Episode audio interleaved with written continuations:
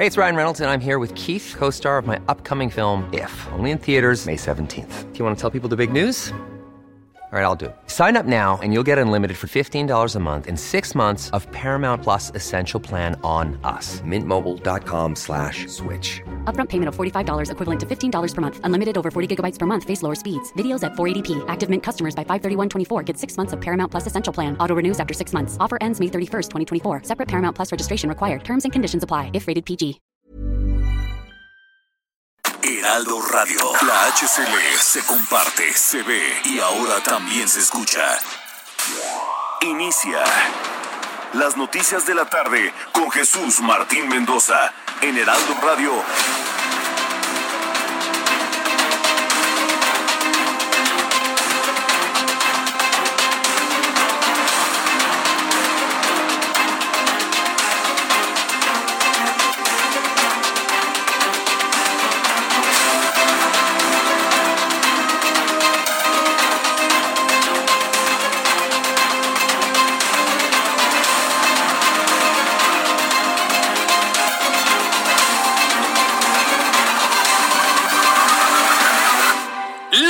Tarde en punto, hora del centro de la República Mexicana. Bienvenidos, muy buenas tardes. Iniciamos el Heraldo Radio de esta tarde del miércoles 10 de marzo del año 2021.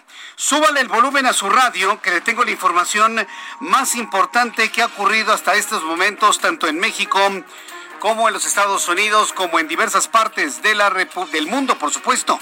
Le tengo un resumen con lo más destacado. En primer lugar, le informo en este resumen de noticias. Le saluda Jesús Martín Mendoza que con 316 votos a favor y 129 en contra. Hubo también 23 abstenciones. La Cámara de Diputados aprobó en lo general la iniciativa para regular el uso lúdico de la marihuana, con lo que comenzó la discusión en lo particular al presentarse 215 reservas al dictamen. Así, de esta manera, escuche usted, se aprobó la regulación para que usted y yo fumemos marihuana en lugar de tener medicinas será más fácil en este país que nos fumemos usted y yo un carrujo de marihuana, aunque algunos panistas trasnochados aseguran que está más regulado la marihuana, yo no le voy a decir cannabis porque es un eufemismo, marihuana, hierba, barbas del diablo, basura, lo que usted gu- guste y mande, cuando es lúdico es una basura, es una cosa que le roba la vida a la gente. Y así lo digo con toda claridad. No, es que yo la fumo y no me pasa nada usted. Pero a los niños y a los jóvenes les ha robado el futuro. Esta maldita hierba, la marihuana, que ha provocado tantos escándalos y tanto enfrentamiento en este país. A partir de hoy será más fácil encontrar marihuana que un medicamento contra el cáncer para los niños que se están muriendo. De esta manera, los legisladores de Morena, ya sabe usted que hace el 6 de junio, aprobaron tener marihuana en lugar de medicinas. Diputada Presidenta, se emitieron 316 votos en pro, 129 en contra y 23 abstenciones. aprobados en lo general y en lo particular por 316 votos los artículos no reservados. Pero le voy a tener una noticia, le tengo una noticia. Cuando llega el Ejecutivo, el presidente López Obrador simple y sencillamente no la va a aprobar, la va a mandar a la congeladora. ¿Por qué? Porque su ideología religiosa y espiritual le impiden a López Obrador que la gente se ande evadiendo con marihuana y otras drogas. Sí, así es, así es. Que los grupos que apoyan la marihuana y andar evadidos le dieron votos a López Obrador en 2018 es una cosa. Y otra cosa es que finalmente la promulgue el Ejecutivo. Vamos a ver finalmente qué es lo que pasa. Yo tengo mis dudas.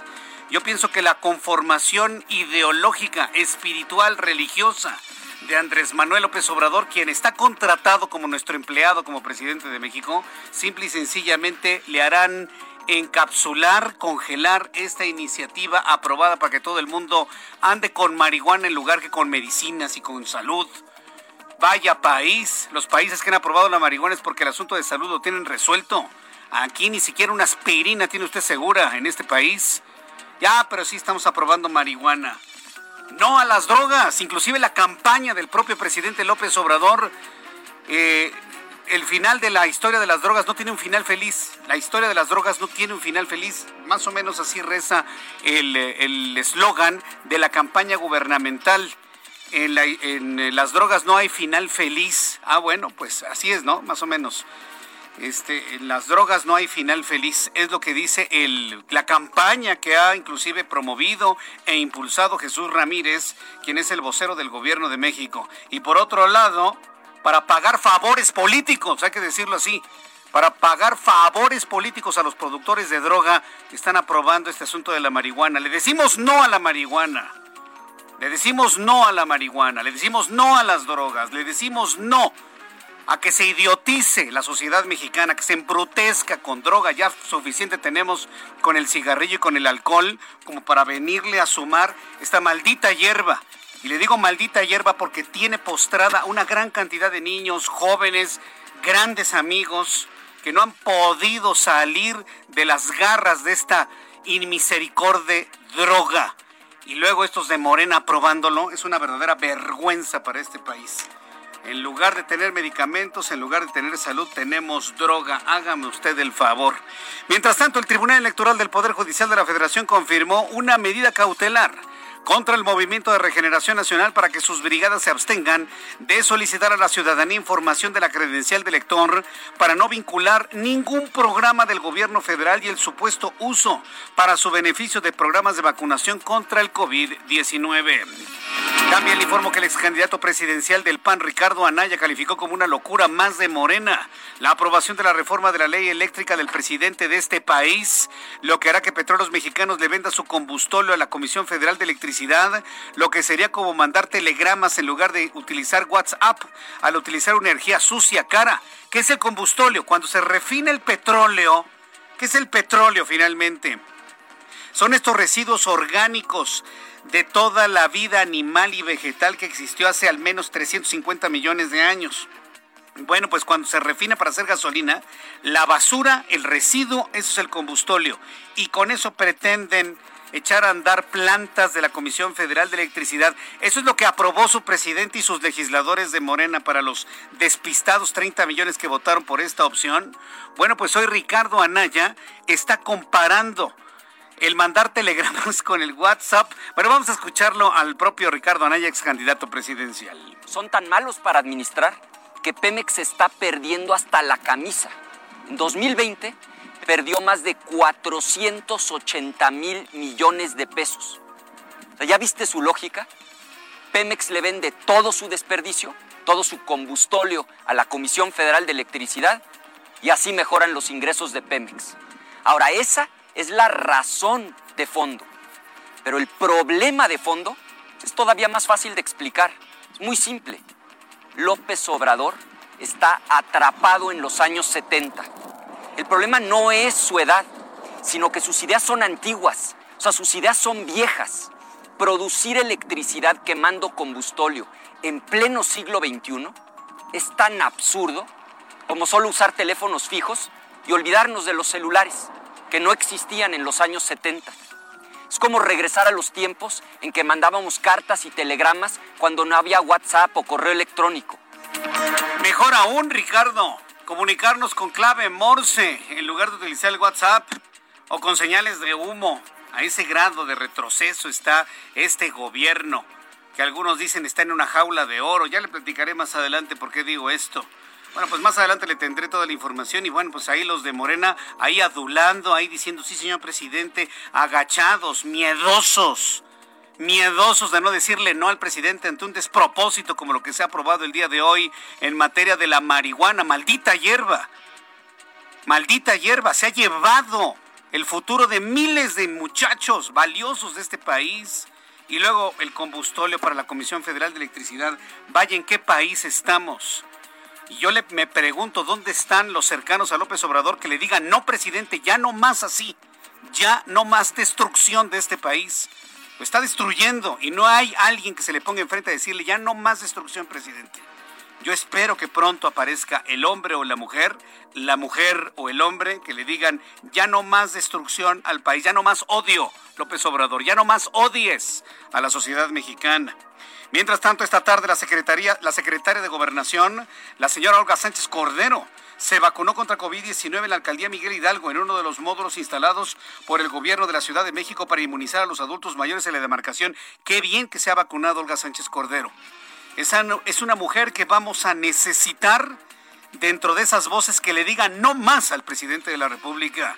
Qué bueno que se ha vacunado Olga Sánchez Cordero. Muchos tenemos fe en que ella sea una de las primeras que le diga no al presidente. Vamos a ver qué es lo que pasa en el futuro. Ya lo estaremos comentando usted y yo. La Unidad de Inteligencia Financiera informó que bloqueó las cuentas bancarias del expresidente del PRI en la Ciudad de México, Cuauhtémoc Gutiérrez de la Torre, el rey de la basura, como también se le conoce y de otras 21 personas que forman parte de una red de lavado de dinero, trata de mujeres, actos de corrupción, encabezados, como le digo, como el rey de la basura, quien fue denunciado ante la Fiscalía General de la República.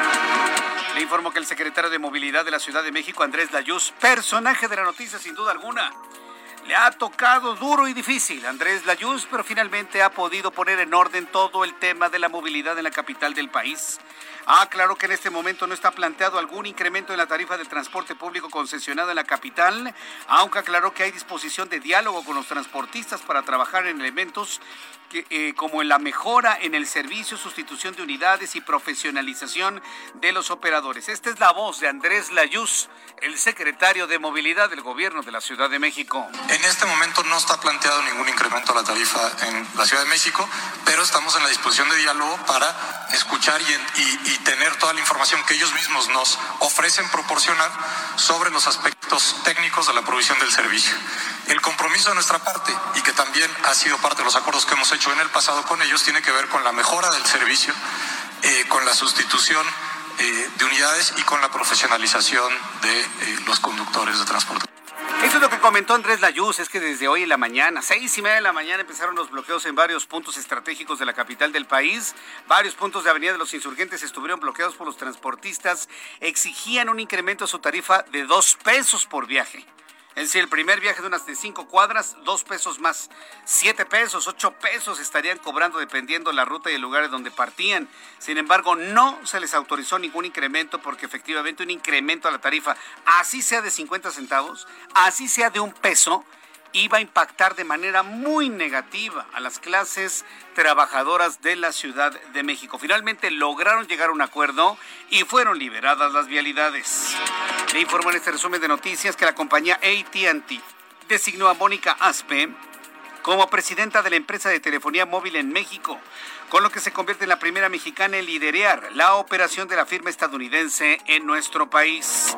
También informo que la Cámara de Representantes de los Estados Unidos aprobó el paquete de ayuda de 1.9 billones de dólares propuesto por el presidente Joe Biden para mitigar los efectos de COVID-19, lo que significa uno de los estímulos económicos más grandes de la historia de la Unión Americana.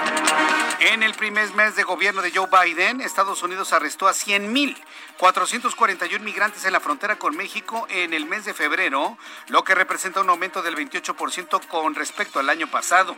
Esta cantidad de migrantes detenidos es casi el triple de la cifra registrada en febrero de 2020 cuando Donald Trump al mando hubo 36.687 detenidos. O sea, ¿qué significa esta noticia? Que entraban más mexicanos a Estados Unidos con Donald Trump que con Joe Biden. Aplausos, ¿no? Como decía aquel, como decía eh, Lalo Ríos, ¿no? Aplausos. ¿Aplausos? Sí, todo el mundo decía, no, no, no, votemos por Biden porque va a dejar, va a dejar entrar más mexicanos. Pero pues ¿cuál? Dejaba entrar más mexicanos Estados Unidos Donald Trump que el actual presidente. Yo se los dije, ¿eh? y a mí que no me digan, a mí que no me señalen, que no señalen a Jesús Martín. Yo les dije, con Donald Trump entran más mexicanos a los Estados Unidos, hay más mexicanos que hicieron riqueza, hay más mexicanos que hicieron empresa, hay más mexicanos que hicieron negocio en los Estados Unidos que ahora. Pero bueno, no me quisieron creer. Bueno, finalmente ahí están los datos que usted puede finalmente consultar. El gobierno de Sao Paulo, Brasil, reveló que la vacuna contra COVID-19 Coronavac, desarrollada por el laboratorio chino Sinovac y el Instituto Butantan de Brasil, se mostró eficaz contra las tres variantes del coronavirus identificadas en el Reino Unido, Sudáfrica y Amazonas. Esta es una muy buena noticia. Le estoy dando a conocer que ya existe una vacuna que, bueno, digamos, responde desde el punto de vista inmunológico en el cuerpo humano tan eficiente con el virus SARS-CoV-2 inicial que con las tres variantes más preocupantes que anda rondando el mundo. La variante del Reino Unido, la variante sudafricana y la variante del Amazonas o de Brasil. Esta vacuna funciona bien, es una buena noticia desde el punto de vista médico. Ya son las 6 de la tarde con 14 minutos hora del centro de la República Mexicana. Escucha usted el Heraldo Radio y le saluda Jesús Martín Mendoza con las noticias como todas las tardes. Vamos a escuchar información de otras partes de la República Mexicana con nuestros compañeros corresponsales. Y saludo con gusto a Carlos Juárez, nuestro corresponsal en Tamaulipas. Adelante Carlos, qué gusto saludarte, bienvenido. Hola, ¿qué tal? Buenas tardes, Jesús. Un gusto saludarte a ti a todo tu auditorio. Justamente dice que estabas hablando de vacunas, pues resulta que Tamaulipas, la titular de salud, Gloria Molina Camoa, precisó que el pasado 7 de marzo a las 21.40 de la noche se recibió una dosis de la vacuna Sinovac en condiciones fuera del rango de temperatura, cuando lo recomendable, dijo, es que permanezcan entre los 2, los 2 y los 8 grados. Es por ello que dijo, no se hacen responsables en el caso del Estado, de la aplicación de más de 22 mil vacunas de esta farmacéutica Sinovac. Detalló que hasta el momento, bueno, pues ya se han comunicado con los encargados del operativo Correcaminos. La titular dijo que no van a estar participando en la vacunación, en la aplicación de estas dosis y también hizo un exhorto a la federación a estar al pendiente de este tema. Hay que resaltar y bueno, en Tamaulipas se está vacunando principalmente en estos momentos a los adultos mayores de 60 años. Así la información, Jesús Martín. Muchas gracias por la información, Carlos Juárez. Muy buenas tardes. Hasta luego, muy buenas tardes. Carlos Navarrete, nuestro corresponsal en Chilpancingo Guerrero. Adelante, Carlos, ¿qué información nos tienes? Buenas tardes, buenas tardes al auditorio. Comentarles que adultos mayores y sus familiares bloquearon este miércoles la carretera federal México-Acapulco en Chilpancingo debido a que se agotaron las vacunas contra COVID-19 que se aplican en el Hospital General Raimundo Abarca Alarcón. El bloqueo se realizó al mediodía de este miércoles y a este lugar se trasladaron agentes de la Guardia Nacional, policías estatales y servidores de la nación para tratar de convencer a los inconformes de liberar la circulación. Los adultos mayores denunciaron que hicieron fila durante seis horas para ser atendidos en el hospital, sin embargo, el personal médico les informó que las dosis se agotaron por lo que no se aplicaría una sola vacuna este día. La molestia surgió porque las personas de la tercera edad fueron informadas de la situación después de estar justamente seis horas ahí sin que nadie los atendiera o les indicara que no había vacunas disponibles. Finalmente, tras varios minutos de diálogo, los inconformes se retiraron molestos con el compromiso de que mañana serán atendidos en el Hospital General de Chilpancingo para ahora sí recibir la vacuna que les corresponde. Reporte. Buenas tardes. Muchas gracias por la información, Carlos Navarrete. Hasta luego, que te vaya muy bien. Vamos con Mauricio Conde. Mauricio Conde se encuentra en Quintana Roo. Adelante, Mauricio, qué gusto saludarte. ¿Qué información nos tienes? muchas gracias, Jesús Martín. Buenas noches a todo tu, auditorio. desde la próxima semana, el gobierno de Quintana Roo informará oficialmente a los mayoristas turísticos, consulados, aerolíneas y agencias de viajes el cobro del derecho de uso de bienes de dominio público por 224 pesos a los turistas extranjeros que ingresen a México a través de esta entidad federativa, ello de acuerdo a la plataforma tecnológica denominada Visitax. La secretaria estatal de Turismo Marisol Vanegas Pérez, en compañía del director del Consejo de Promoción Turística de Quintana Roo, Darío Flota Ocampo, señaló lo anterior al referir que en el caso de los turistas que se hospedan en, los casi, en las casi 40 mil unidades de renta vacacional que hay en la entidad, aprovecharán el convenio firmado con plataformas como Airbnb para subir el link de Visitax a la aplicación de West Assist a cargo de la Secretaría de Turismo del Estado, a fin que puedan cumplir los turistas esta obligación. Por su parte, Rodrigo Díaz Robledo, director del Sistema de Administración Tributaria de Quintana Roo, dijo que está muy avanzado este proceso para comenzar con el cobro a partir del próximo primero de abril, conforme el mandato en ley estatal. La idea es que los vacacionistas provenientes del extranjero, del extranjero puedan acceder al sitio web con antelación o durante sus vacaciones para responder un cuestionario y pagar. Además de que pueden adelantar su cobertura a todos sus acompañantes que sean mayores de 15 años. Dicho impuesto es de carácter obligatorio y existe un convenio entre el gobierno de Quintana Roo y el Grupo Aeroportuario del Sureste Azul que administra el Aeropuerto Internacional de Cancún para que los turistas aprovechen un código de barras generado por el sitio web Visitax para que comprueben su cumplimiento. Para quienes no efectúen esta dinámica, dinámica del pago, habrá en la terminal aérea un módulo, un módulo de cobro que funcionará 24/7 para asegurarse que los turistas conozcan de su nueva obligación fiscal al entrar a México, el sistema de, administración tributaria de Quintana Roo estará apoyando en las conexiones del Consejo de Promoción, se estará apoyando en las conexiones del Consejo de Promoción Turística de Quintana Roo para hacer la difusión de este nuevo gravamen. Es la información que tenemos desde Cancún, Quintana Roo. Muchas gracias por la información. Gracias, Mario. Buenas noches. Gracias, Mauricio Conde, quien nos eh, informa desde Quintana Roo sobre los impuestos de 224 pesos a los turistas extranjeros. La situación para el turismo ha sido muy, muy, muy difícil. Pero estoy casi seguro que una medida como esta va a tener que ser finalmente reversible. Vamos con nuestros compañeros reporteros urbanos, periodistas especializados en información de ciudad. Israel Lorenzana, ¿qué día hemos tenido desde muy temprano? Bienvenido, Israel. Jesús Martín, muchísimas gracias, un gusto saludarte. Como lo señalas, fue una mañana tarde caótica por las movilizaciones y bloqueos por parte del Frente Amplio de Transportistas, quienes finalmente pues acordaron con el gobierno capitalino llevar a cabo algunas mesas de diálogo, pero afectaron de manera considerable la circulación desde las 7 de la mañana, Jesús Martín, prácticamente hasta las once y media en que les dieron la instrucción de que se retiraran de puntos estratégicos para la vialidad, como lo fueron Indios Verdes, también la zona de Martín Carrera, en la zona sur, por supuesto, en la zona de Iztapalapa, la calzada general Ignacio Zaragoza, en fin, fue un verdadero caos el que se vivió hoy por la mañana, Jesús Martín, y es que ellos están pidiendo el aumento por lo menos de dos pesos a la tarifa del transporte público y bueno pues el gobierno capitalino no ha cedido y en ese sentido decidieron el día de hoy afectar a miles de personas que estuvieron desesperadas buscando un medio de transporte. Por otro lado, Jesús Martín, tenemos información para quien se desplace en estos momentos a través de la avenida de los insurgentes, desde la glorieta del mismo nombre hasta la zona de Churubusco, la circulación en términos generales es aceptable. Sí, asentamientos en los cruces marcados con semáforo, pero nada para pensar en alternativas, ya que superando precisamente la zona de Churubusco, la circulación mejora para quien va con dirección a Ciudad Universitaria. El sentido opuesto, la circulación también fluye a buena velocidad, asentamientos también. Aquí si requieren de alternativas, patriotismo puede ser una buena opción para incorporarse hacia la zona del circuito interior en su tramo Melchoro Campo. Jesús Martín, la información que te tengo. Muchas gracias por la información, Israel Lorenzana.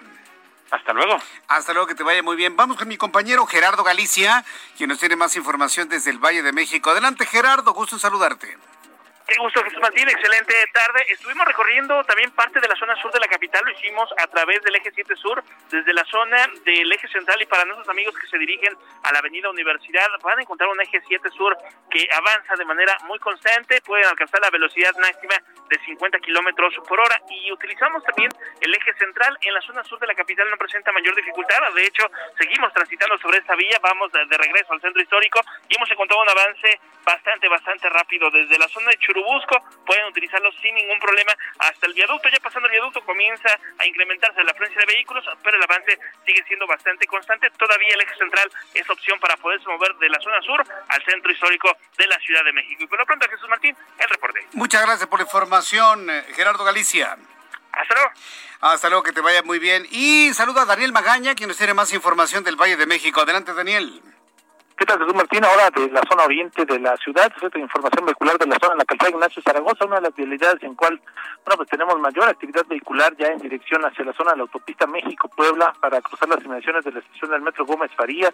La zona también del viaducto es en donde encontramos, pues, carga vehicular. A partir de este semáforo en operación, pues el avance es más constante para continuar hacia la zona del anillo periférico oriente también las personas que a través de los carriles laterales incorporan hacia la avenida Javier Rojo Gómez, sentido opuesto, se han mejorado algo las condiciones viales en el caso de que se traslade hacia la zona de calle 47, de esta manera ingresar hacia la zona de la terminal 2 del aeropuerto. Reporte Jesús Martín.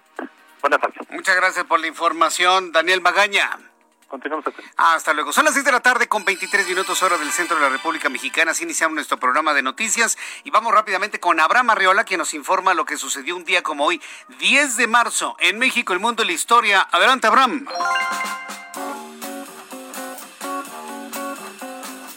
Amigos, bienvenidos. Esto es un día como hoy en la historia. 10 de marzo. 1858. En Salamanca, Guanajuato, fuerzas conservadoras al mando de los generales Luis G. Osoyo y Miguel Miramón derrotan a las liberales a cargo de los generales Anastasio Parradi y Leandro Valle. En 1877 nace Pascual Ortiz Rubio, quien se distinguió como ingeniero, escritor y político, y también fue presidente de la República de 1930 a 1932. En 1976 muere Daniel Cosío Villegas, historiador y sociólogo, fundador del Fondo de Cultura Económica y de El Colegio de México.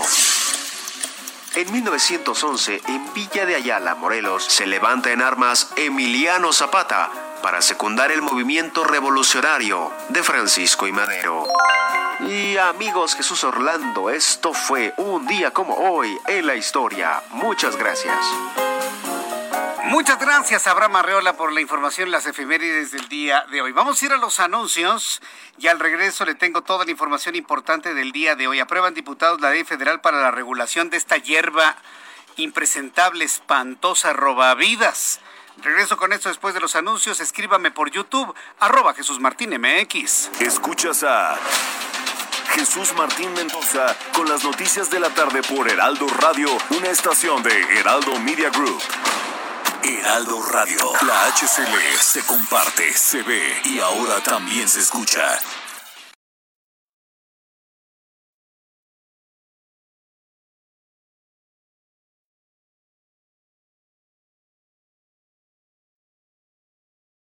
Heraldo Radio. La HCL se comparte, se ve y ahora también se escucha. Escucha las noticias de la tarde con Jesús Martín Mendoza. Regresamos. Muy buenas tardes, amigos del Heraldo Radio. Estamos en el espacio de Jesús Martín Mendoza en las noticias de la tarde. Dina Marín nos tiene buenas noticias para ustedes, caballeros, hombres, mujeres. Nos sirve a todas porque el placer sí se puede prolongar. Claro que sí. Ya encantada de venir a compartir con ustedes esta información que no hay que ser envidiosos, hay que difundirla porque podemos mejorar nuestra vida sexual y así nuestro autorreconocimiento, la autoconfianza, estar bien con la pareja, que es tan importante porque va a ser ese motor para enfrentar los retos. Ya está en México, Black is the New Blue, es decir, el negro es el nuevo azul. El teléfono se los voy a dar porque estoy segura lo van a marcar. 800 230 mil, lo repito, 800 230 mil. Les voy a platicar que es una manera muy segura de mejorar nuestra vida sexual, volverla pues más intensa con penetrarnos porque es cero efectos secundarios. Vas a estar bien tranquilo, no hay efectos secundarios, solo beneficios y efectos positivos, va a ser de manera indefinida y prolongada, a diferencia de los métodos pasados. Eh, la industria farmacéutica logró aumentar las relaciones amorosas en un 28% con productos en el pasado como aquellas pastillas azules, pero con el riesgo de que había un efecto colateral como dolor de cabeza y además el efecto era de cuatro, máximo seis horas. Hoy ya no tenemos necesidad de recurrir a eso. Avanza la ciencia, nos da pues el mismo efecto de reactivar nuestra vida sexual, pero ahora de manera prolongada y además sin efectos colaterales. Pídanlo en este momento eh, al 800 mil porque compras uno y el segundo es absolutamente de regalo. No se pierdan este momento, experimentenlo y ya ustedes van a andar enamorados absolutamente, no solo de su pareja, de ustedes mismos, sino también de Black is the New Blue. Marquen amigos, regresamos contigo, Jesús Martín Mendoza.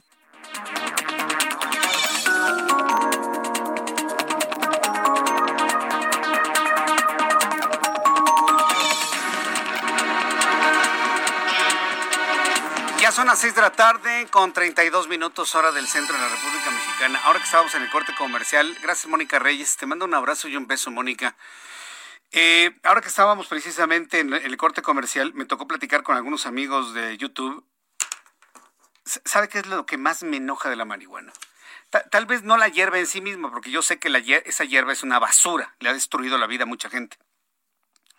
Lo que más enoja es esta confusión esta confusión que de una manera deliberada, de una manera perversa, de una manera, de, una forma maquiavélica, maligna, ha hecho creer esta política mexicana que lo lúdico y lo medicinal es lo mismo, que fumar marihuana es benéfico, que fumar marihuana es medicinal. No, señores. Yo no voy a cambiar el mundo. ¿sí? Jesús Martín Mendoza y su programa de noticias no va a cambiar el mundo, pero por lo menos la gente que me escucha, que sepa que lo medicinal es un camino a la derecha y lo marihuano y lo lúdico es un camino a la izquierda. Es completamente distinto.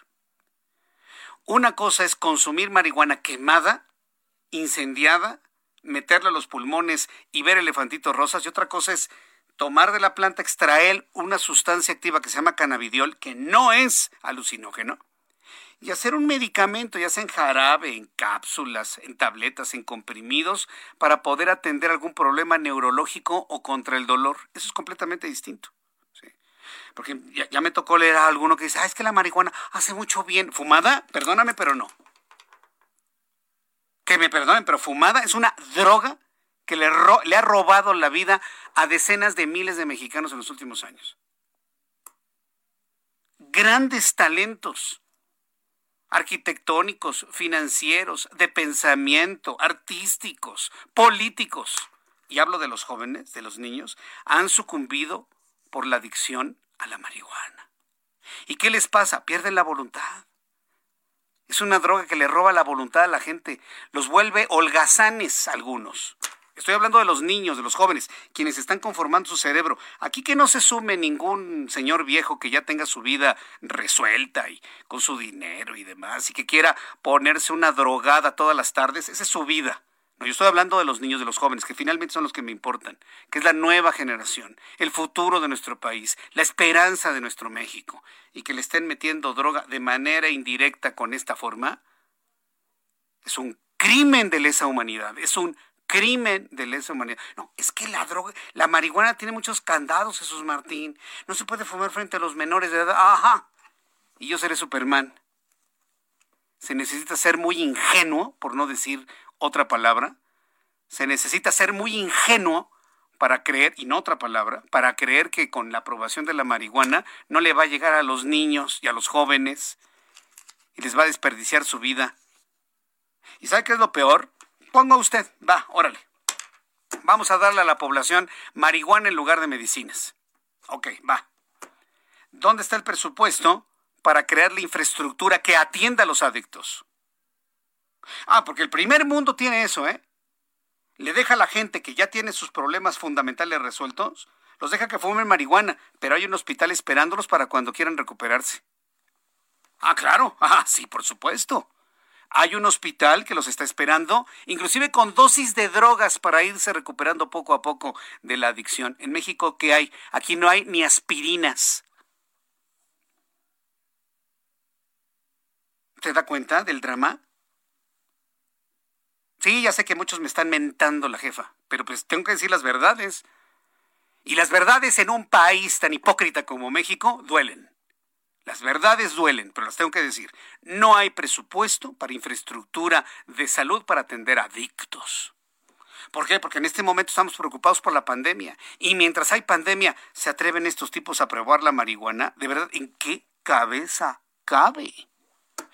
Hablé con una legisladora del Partido Acción Nacional ayer en, en el programa de televisión y fue muy sincera conmigo. ¿Sabes por qué la prisa, Jesús Martín? Porque le pregunté, oiga, ¿por qué tanta prisa? Eh? ¿Por qué tanta prisa con la marihuana? Porque es un, lo, mandata la, Suprema Corte de Justicia de la Nación. Porque lo está mandatando la Suprema Corte de Justicia de la Nación. Entonces, aquí no estamos ante una responsabilidad única de legisladores aduladores al, al, gobierno, que por cierto López Obrador no está muy convencido del tema de la marihuana, dicho sea de paso, sino que estamos ante dos poderes, uno que está presionando para que el otro legisle por prisas que vaya usted a saber qué orígenes tengan. Pero estamos precisamente ante una presión que tiene el legislativo, ante un mandato de la Suprema Corte de Justicia de la Nación para que este asunto quede completamente zanjado antes de que termine el periodo ordinario el próximo 30 de abril. Fíjese nada más. Yo en lo personal creo que tenemos todo el tiempo del mundo y de la historia para hacer más parlamentos abiertos, para poder consultar a verdaderos expertos como el doctor Manuel Mondragón y Calva, a quien he entrevistado en varias ocasiones aquí en el Heraldo Radio y en la anterior estación de radio donde yo trabajaba, para que nos hable primero de las realidades psicológicas, físicas, mentales, neuronales del consumo de marihuana lúdicamente, lúdicamente. No estoy hablando de lo medicinal, ojo, eh, cuidado con confundirlo porque ha habido una confusión deliberada y perversa en este asunto. No es lo mismo que medicinal que lúdico sino el, consumo lúdico los efectos que tiene a nivel neuronal en niños, en jóvenes y en adultos. Entonces, yo, no entiendo por qué tanta prisa. ¿Es una prisa económica? ¿Es una, ¿Es una prisa legislativa? ¿Es una prisa judicial? ¿Cuál es la prisa de hacer esto cuando ni siquiera la producción y la distribución de, de esta droga, de esta hierba, como yo la llamo, está legalizada? Vamos a entrar en comunicación con Laura Rojas, ella es diputada del Partido Acción Nacional, a quien yo le agradezco mucho estos minutos de comunicación con el auditorio del Heraldo Radio. Diputada Laura Rojas, qué gusto saludarla, bienvenida, muy buenas tardes. Hola Jesús Martín, ¿cómo estás? Muy buenas tardes a ti en el auditorio. ¿En qué punto se encuentra esta discusión del asunto del consumo de marihuana desde el punto de vista lúdico? Es decir, fumarse porros y carrujos de marihuana. Sí, Jesús Martín, bueno, pues el día de hoy la Cámara de Diputados aprobó una minuta que viene, que, que venía del Senado, es, así se le llama, cuando una iniciativa está aprobada por una Cámara, se le llama minuta cuando pasa a la otra Cámara. Y en la Cámara de Diputados se le, se le hicieron cambios. Eso quiere decir que va a regresar al Senado porque hubo esos cambios. Y si el Senado aprueba ya en sus términos esa, esos cambios, entonces ya será una ley, ya será ley, ¿no? Ya será ley, eh, cambios a la ley, a la ley general de salud, cambios al Código Penal Federal y una nueva ley federal de regulación de la cannabis. Te escuché hace un momento comentar el asunto de los plazos. Tú decías, ¿por qué? ¿Por qué hacerlo ahorita? Bueno, pues. ¿Por qué la prisa es la pregunta? ¿Qué, qué, qué prisa hay de tener esto antes del 30 de abril? Porque llevamos un retraso de dos años. O sea, la Corte estamos discutiendo esto porque la Corte lo ordenó. La Corte ordenó al Poder Legislativo a partir de amparos de ciudadanos que acudieron a la Corte para decir que desde su punto de vista pues tienen derecho a consumir eh, cannabis para uso personal eh, sin que sean criminalizados, sin que sean perseguidos, sin que sea delito, eh, sin que tengan que acudir a, criminales para conseguir la cannabis y la Corte les dio la razón porque en la Constitución eh, está garantizado el libre desarrollo de la personalidad. Entonces, estamos discutiendo esto porque, porque la Corte le ordenó al Poder Legislativo regular eh, el consumo de cannabis para uso personal y nos puso un plazo que se venció hace, eh, originalmente era el 30 de abril del año pasado, hemos pedido alrededor de dos prórrogas, me parece. Yo como presidenta de la Cámara me tocó pedir una prórroga porque precisamente se, se, se, necesitaba más tiempo para analizar esto, para hacer parlamentos abiertos, para todo lo que tú dijiste. Luego llegó la pandemia y tampoco se pudo, se pudo votar. Entonces, la verdad es que este tema no tiene muchos años discutiéndose en, en el Congreso. O sea, primero discutimos la, la regulación de la, de la cannabis para uso terapéutico y dentro de esa discusión también se abordó eh, algo de, de, para uso personal y ahora es para uso personal exclusivamente porque la parte terapéutica ya está regulada, se reguló en la legislatura anterior. Entonces, bueno, esa es la razón de por qué darlo eh, eh, pues en, estas fechas, ¿no? Sí, yo, yo, entiendo esa parte, pero estamos en un despropósito, diputada, y se lo digo como integrante de un partido que siempre ha estado preocupado por la vida, sí, porque, porque esta, este falaz argumento, y digo y eh, subrayo la palabra falaz argumento de la, la libre decisión de la personalidad, eso, eso obra para los adultos, los, las personas mayores de edad, pero este país no está conformado nada más de adultos con la vida resuelta. El que una persona con la vida resuelta, económicamente resuelta y profesionalmente resuelta, se forme, se forme un porro de marihuana a esta hora de la tarde y no le pase nada, eso no es cierto. Finalmente la droga va a llegar a los niños, ya llega a los niños, ya llega a los jóvenes, destruyendo vidas y destruyendo cerebros, destruyendo sistemas nerviosos. Em, tenemos muchos años de, hacer entrevistas sobre la peligrosidad de fumar droga a esas edades, a los 13, 14, 15 años. Y yo no veo ningún candado, a menos de que pongamos un policía por cada familia, que impida que llegue esta droga, esta basura a los niños, a los, a los jóvenes y a los niños. Esa es la parte que me preocupa. Mire, el adulto con su libre personalidad, créame que no me importa, cada quien hace de su vida lo que quiera. Pero tenemos una responsabilidad con los menores de edad, con el futuro que va a conformar el México de, los próximos años. Y no los estamos cuidando. Estamos más pues, preocupados por la droga que por darles medicamentos contra el cáncer, diputada. Por favor, necesitamos sensatez del legislativo en este momento.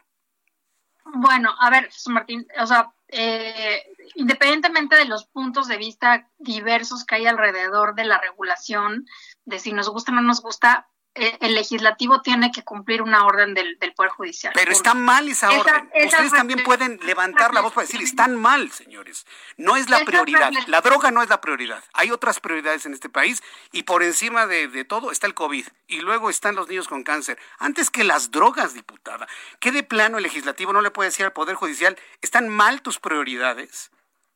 Esto que le estoy diciendo lo dice la gente, ¿eh? porque yo soy voz de la gente y de mucha gente que está escuchando y que está de acuerdo conmigo. ¿No pueden ustedes levantar la voz y decir, están mal sus prioridades, Poder Judicial?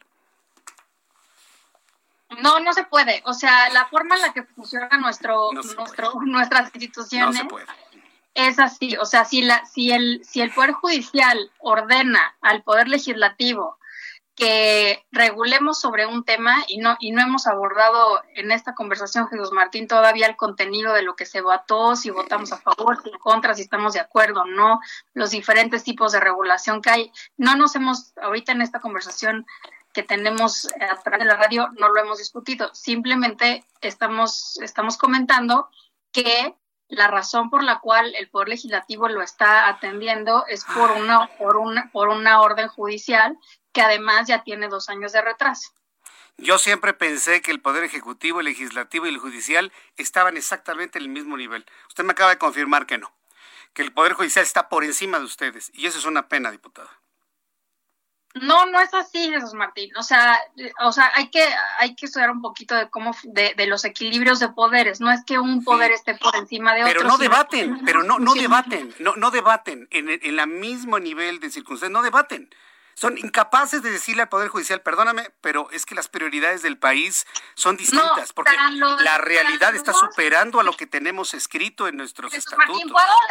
a ver, adelante, dígame, dígame. no, es que sí, es que sí lo hicimos, y por eso fue que pedimos dos prórrogas al Poder Judicial para poder posponer y posponer la discusión, para poder seguir teniendo tiempo de análisis, para poder eh, eh, priorizar otros temas de la agenda legislativa. Insisto que este tema tiene dos años, más la discusión previa que se dio en el tema de salud.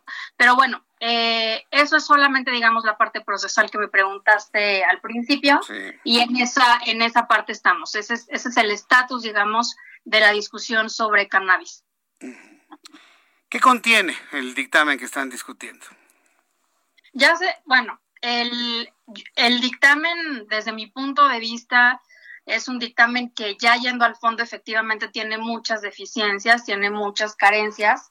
Eh, yo voté en contra, eh, aún a pesar que yo en lo personal sí estoy a favor de que se regule el, uso de cannabis, pero la forma en la que se está abordando desde, desde el punto de vista de, de la mayoría, de la mayoría de Morena, del Partido Verde, del Partido del Trabajo, eh, incluso de Movimiento Ciudadano, aunque ellos han presentado también alguna, han presentado reservas y han hecho consideraciones, yo creo que, que no es, no es la, la, mejor manera de abordarlo. Lo que, lo que contiene el dictamen es eh, en el, la, el, permiso, este, el permiso para portar eh, hasta 28 gramos de marihuana, esto es para consumo personal, para adultos, efectivamente no está obviamente permitido para menores de edad, es solamente para adultos.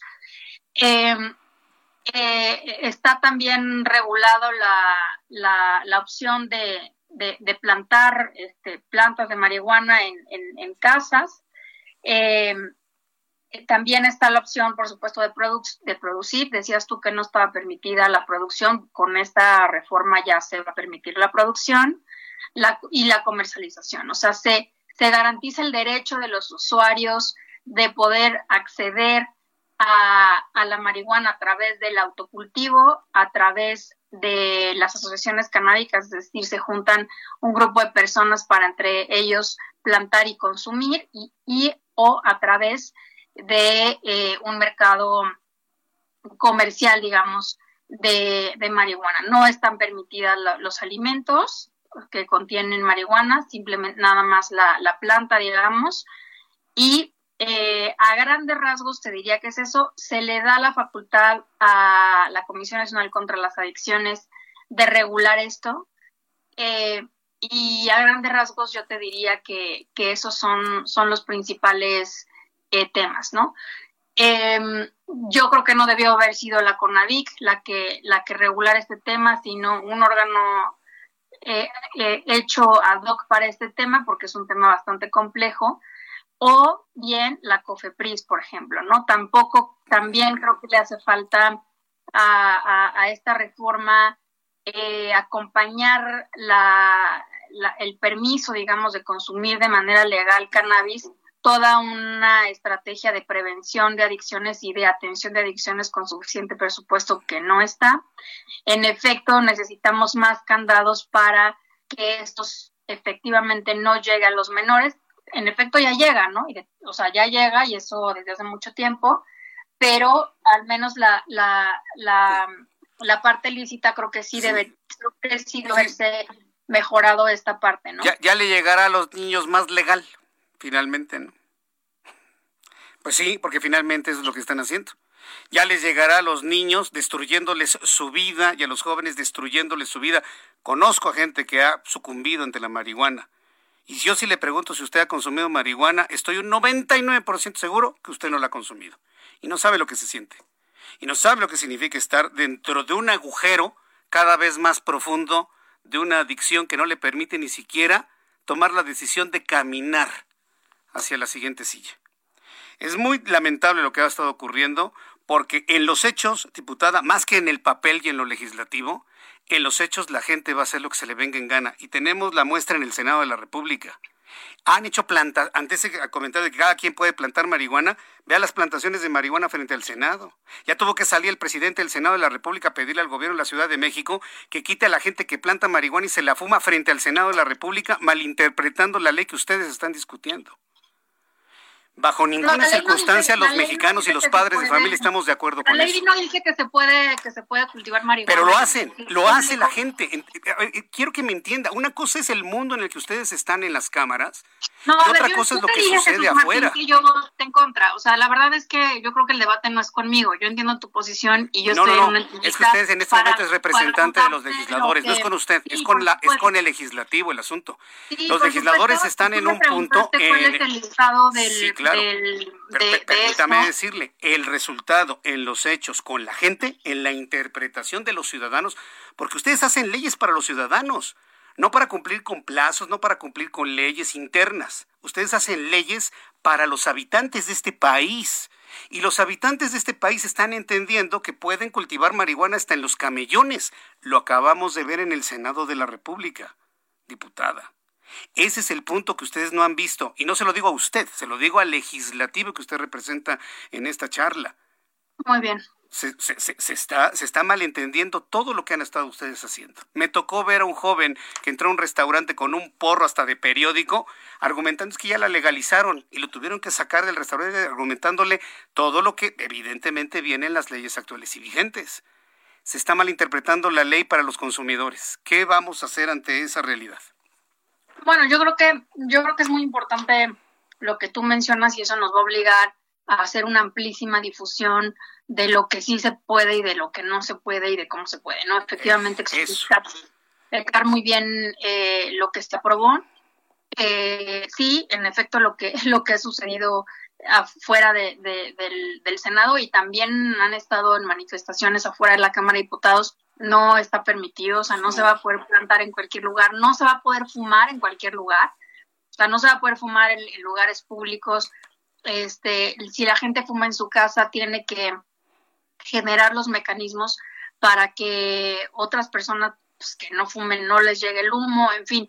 Sí, a ver, sin duda es un tema complejo, sin duda va a representar muchísimos retos, eh, porque en efecto y es algo que, que, hay que reconocer, pues el Estado no, no, no, tiene las capacidades institucionales pues para poder estar vigilando cada casa de cada consumidor para ver si tiene las regulaciones eh, eh, que cumplan, ¿no? Digamos con la regulación, perdón. Entonces sí, sin duda es un tema eh, complejo, pero bueno, pues estamos ya en este punto y ahora lo que sigue es justamente proveer de muchísima información a la, a la población, a los padres de familia, a los jóvenes, para decir, bueno, la marihuana no es inocua, así como tampoco es inocuo el tabaco ni el alcohol ni ningún otro tipo de droga. Sí. Tiene, tiene por supuesto, riesgos, y, eh, y, y, es para adultos y se tiene que consumir con responsabilidad y, y, en fin, no todo lo que sí está permitido y lo que no está permitido. Pues yo le agradezco su paciencia, diputada, le agradezco su paciencia. Es un tema muy complejo que a los papás de niños y de jóvenes nos preocupa mucho. Y yo quiero hacer un llamado al ideario que usted enarbola del Partido de Acción Nacional de salvaguardar la vida y el futuro de las siguientes generaciones no puede pasar una, una, legislación que ponga en entredicho o en peligro el futuro de nuestros jóvenes, aunque esto está dirigido solamente a los adultos y a los mayores de edad. Le agradezco su paciencia y el contestar con paciencia las preguntas de este programa de noticias. Muchas gracias, diputada. que le vaya muy bien. Gracias a ti, hasta luego. Que le vaya muy bien. Diputada Laura Rojas, ella es del Partido Acción Nacional. Es un tema complejísimo necesitamos una droga adicional al alcohol y al tabaco. Regreso con esto después de los anuncios. Escuchas a Jesús Martín Mendoza con las noticias de la tarde por Heraldo Radio, una estación de Heraldo Media Group. Heraldo Radio, la HCL se comparte, se ve y ahora también se escucha.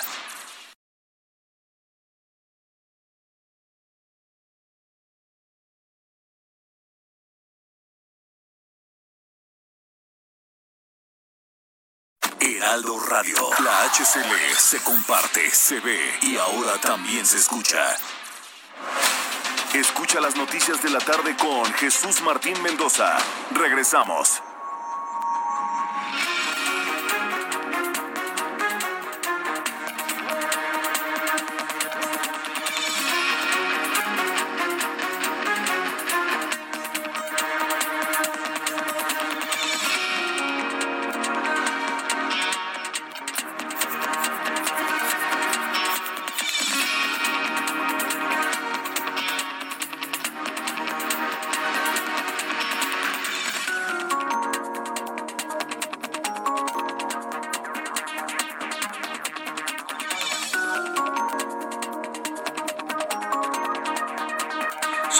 Punto, las 19 horas en punto, hora del centro de la República Mexicana. Escucha usted el Heraldo Radio, yo soy Jesús Martín Mendoza, dándole la más cordial bienvenida a nuestros amigos que a partir de este momento se unen a la, a la señal del Heraldo Radio en toda la República Mexicana. Súbale el volumen a su radio, que le tengo la información más importante hasta este momento. En entrevista con el Heraldo Radio, la diputada del PAN y expresidenta de la Cámara de Diputados, Laura Rojas, aseguró que la aprobación de la minuta para el uso de la marihuana con fines lúdicos obedece un mandato de la Suprema Corte de Justicia de la Nación. Ya nos lo habían dicho en televisión, se confirma.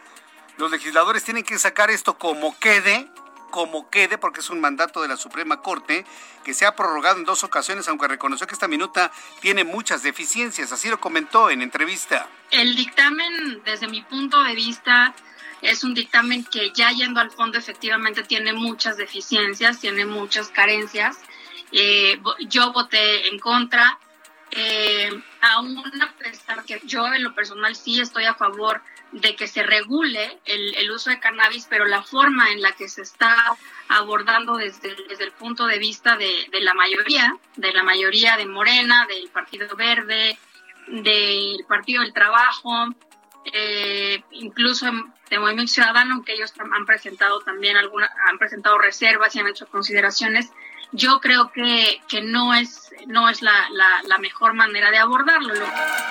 No es la mejor manera de abordar, abordarlo, dijo Laura Rojas en entrevista con el Heraldo Radio. Mientras tanto, el Pleno del Senado avaló reformas a 13 leyes en materia de igualdad salarial, con lo que se hace obligatorio el mismo pago para mujeres y hombres que desempeñen las mismas funciones en los sectores públicos y privados, así como multas también para quien pida certificados de embarazo o VIH durante las contrataciones de personal.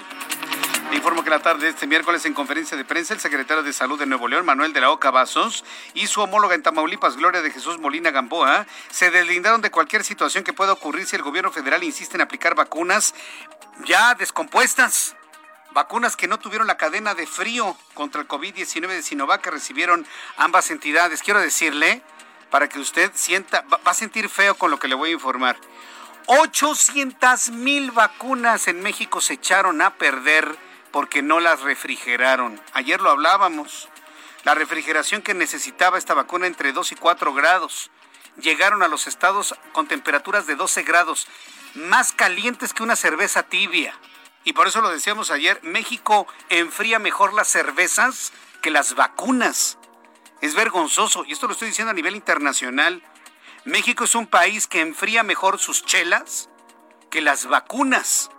Y bueno, pues están preocupados allá en el norte del país porque no supieron enfriar unas vacunas. Vamos a pedirles a los distribuidores de cervezas en este país que nos presten sus refrigeradores, porque parece que son más eficientes que el sistema que tiene la Secretaría de Salud. Es una verdadera vergüenza. Están preocupados en, en el estado de Nuevo León. Ya le platicaré más adelante todo lo que se está lo que se está generando en torno a esto. Imagínese casi un millón de vacunas, un millón de vacunas echadas a perder. ¿No le duele? A mí me da un dolor, una pena, una vergüenza, una impotencia impresionantes. La Universidad Nacional Autónoma de México informó que separó de su cargo a un profesor de la Facultad de Contaduría y Administración identificado como Genaro Castro, quien afirmó que estaría dispuesto a torturar a las feministas para que revelen si les pagan por manifestarse y que si mueren es por algo.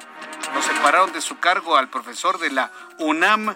Además, Lorenzo Córdoba, consejero presidente, del Instituto Nacional Electoral presentó un amparo contra la disminución de los salarios de los servidores públicos del gobierno federal para que no puedan ganar más que el presidente. También solicitó la protección federal contra la apertura de cualquier carpeta de investigación por presuntas faltas a la ley federal de remuneraciones de los servidores públicos. Estas son las noticias en resumen. Le invito para que siga con nosotros. Le saluda Jesús Martín Mendoza.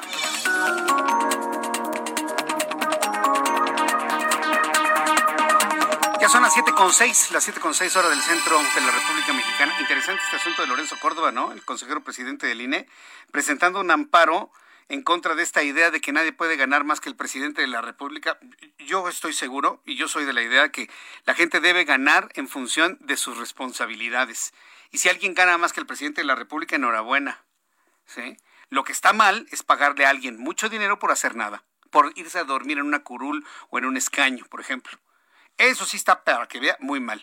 Pero alguien que hace un trabajo excepcional, alguien que hace un buen trabajo, alguien que resuelve problemas, alguien que tiene un talento único, ¿por qué no pagarle bien? Hay que pagarle bien, inclusive dos, tres veces, cinco veces, diez veces, cien veces lo que gana un presidente de la República. Eso es aspiracional. Decirle, mira, si tú estudias esto y resuelves estos problemas, puedes ganar medio millón de pesos al mes, un millón de pesos al mes, dos millones de pesos al mes. ¿Por qué? Porque estás haciendo un trabajo excepcional, justificado. Ah, no, pero pues en lugar de regar los árboles, prefieren podar a todos los demás. Vamos con nuestros compañeros reporteros urbanos. Empiezo con mi compañero Gerardo Galicia. ¿En dónde te ubicas, Gerardo? Adelante. Qué gusto saludarte. Bienvenido.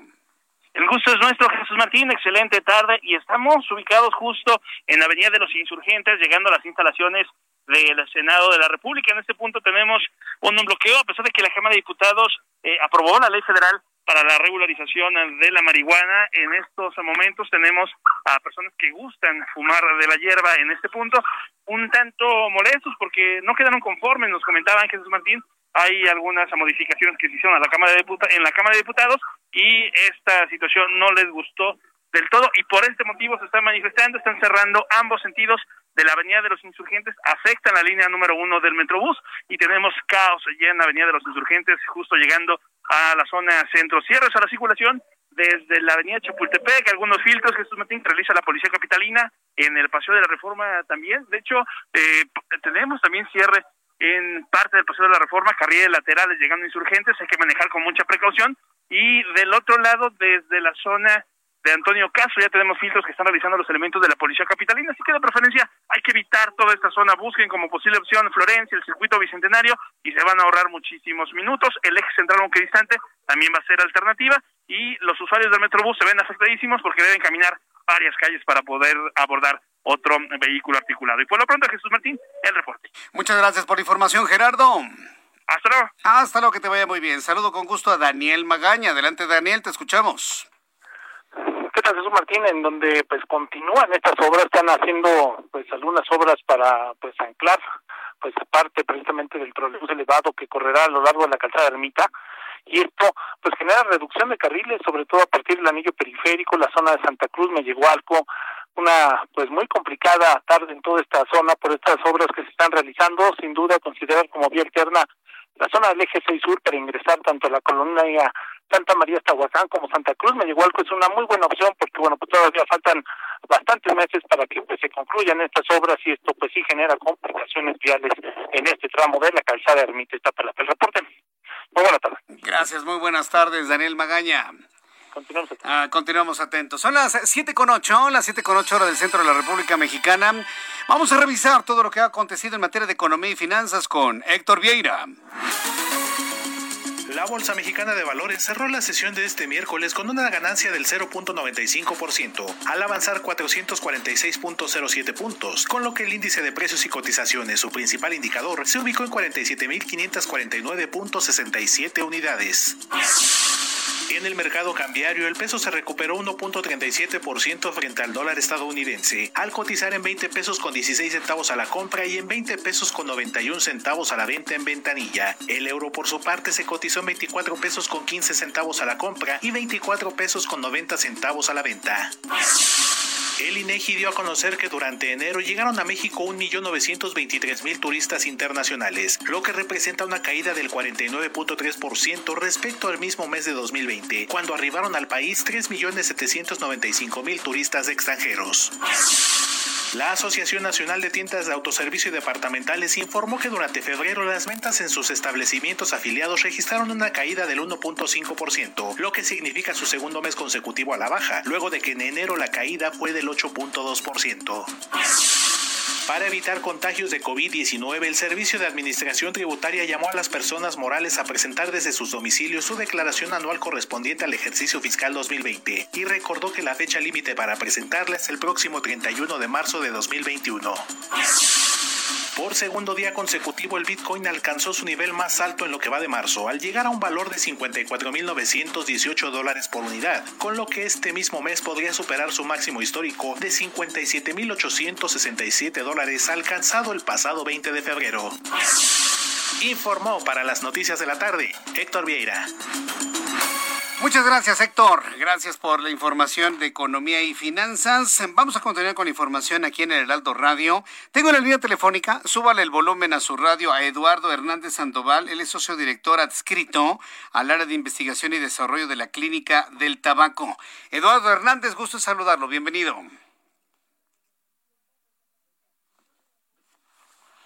No, creo que no, ¿verdad? Vamos a ver si lo tenemos. Se ha de haber cortado, ¿no, Orlando? Bueno, este, en unos instantes vamos a estar en contacto con Eduardo Hernández. Él es director adscrito al área de investigación de desarrollo de la Clínica del Tabaco. ¿Por qué la Clínica del Tabaco? Hemos, invitado a la Clínica del Tabaco porque, bueno, eh, quienes son conocedores sobre el tema del tabaco, los efectos del tabaco, pues también han reconocido que la regulación de fumar marihuana, lo, voy a decir en términos llanos, ¿eh? porque luego no se entiende. En un país con un nivel de sexto de primaria, pues decir uso lúdico de la cannabis, algunos se quedan, ¿qué? ¿Qué es eso? Fumar porros de marihuana, señores. ya. A veces me cae gordo este país por tanto eufemismo, ¿no? El uso lúdico de la cannabis. Fumar porros de marihuana, hombre. Echarse porros acá, quemarle las barbas al diablo. Y, y de esta manera, pues estar alucinando y demás. Pasándola bien, dirían algunos, otros no pasándola tan bien, ¿eh? Uh. La gran mayoría que yo conozco que han caído en estas garras no la han pasado nada, nada, nada bien. Bueno, la regulación del uso de la marihuana, pues México no necesitaría una tercera industria psicoactiva. Suficiente tenemos con el tabaco y con el alcohol, ¿no cree usted? E, Eduardo Hernández Sandoval, me da mucho gusto saludarlo. Bienvenido. Muy buenas tardes. Jesús Martín, un gusto estar contigo otra vez. Un saludo a tu auditorio. ¿Cómo están viendo toda esta discusión sobre la marihuana? Pero más que una discusión, eh, es, un, es una obligatoriedad que le está planteando la Suprema Corte de Justicia de la Nación por tiempos, es lo que me han dicho ya varios legisladores. ¿Cómo lo ven ustedes? Lo vemos con ojos de mucha preocupación. De hecho, tuve la oportunidad de tener un debate con la diputada Laura Rojas en los foros nacionales para la regulación del cannabis, en los que tuve oportunidad de participar.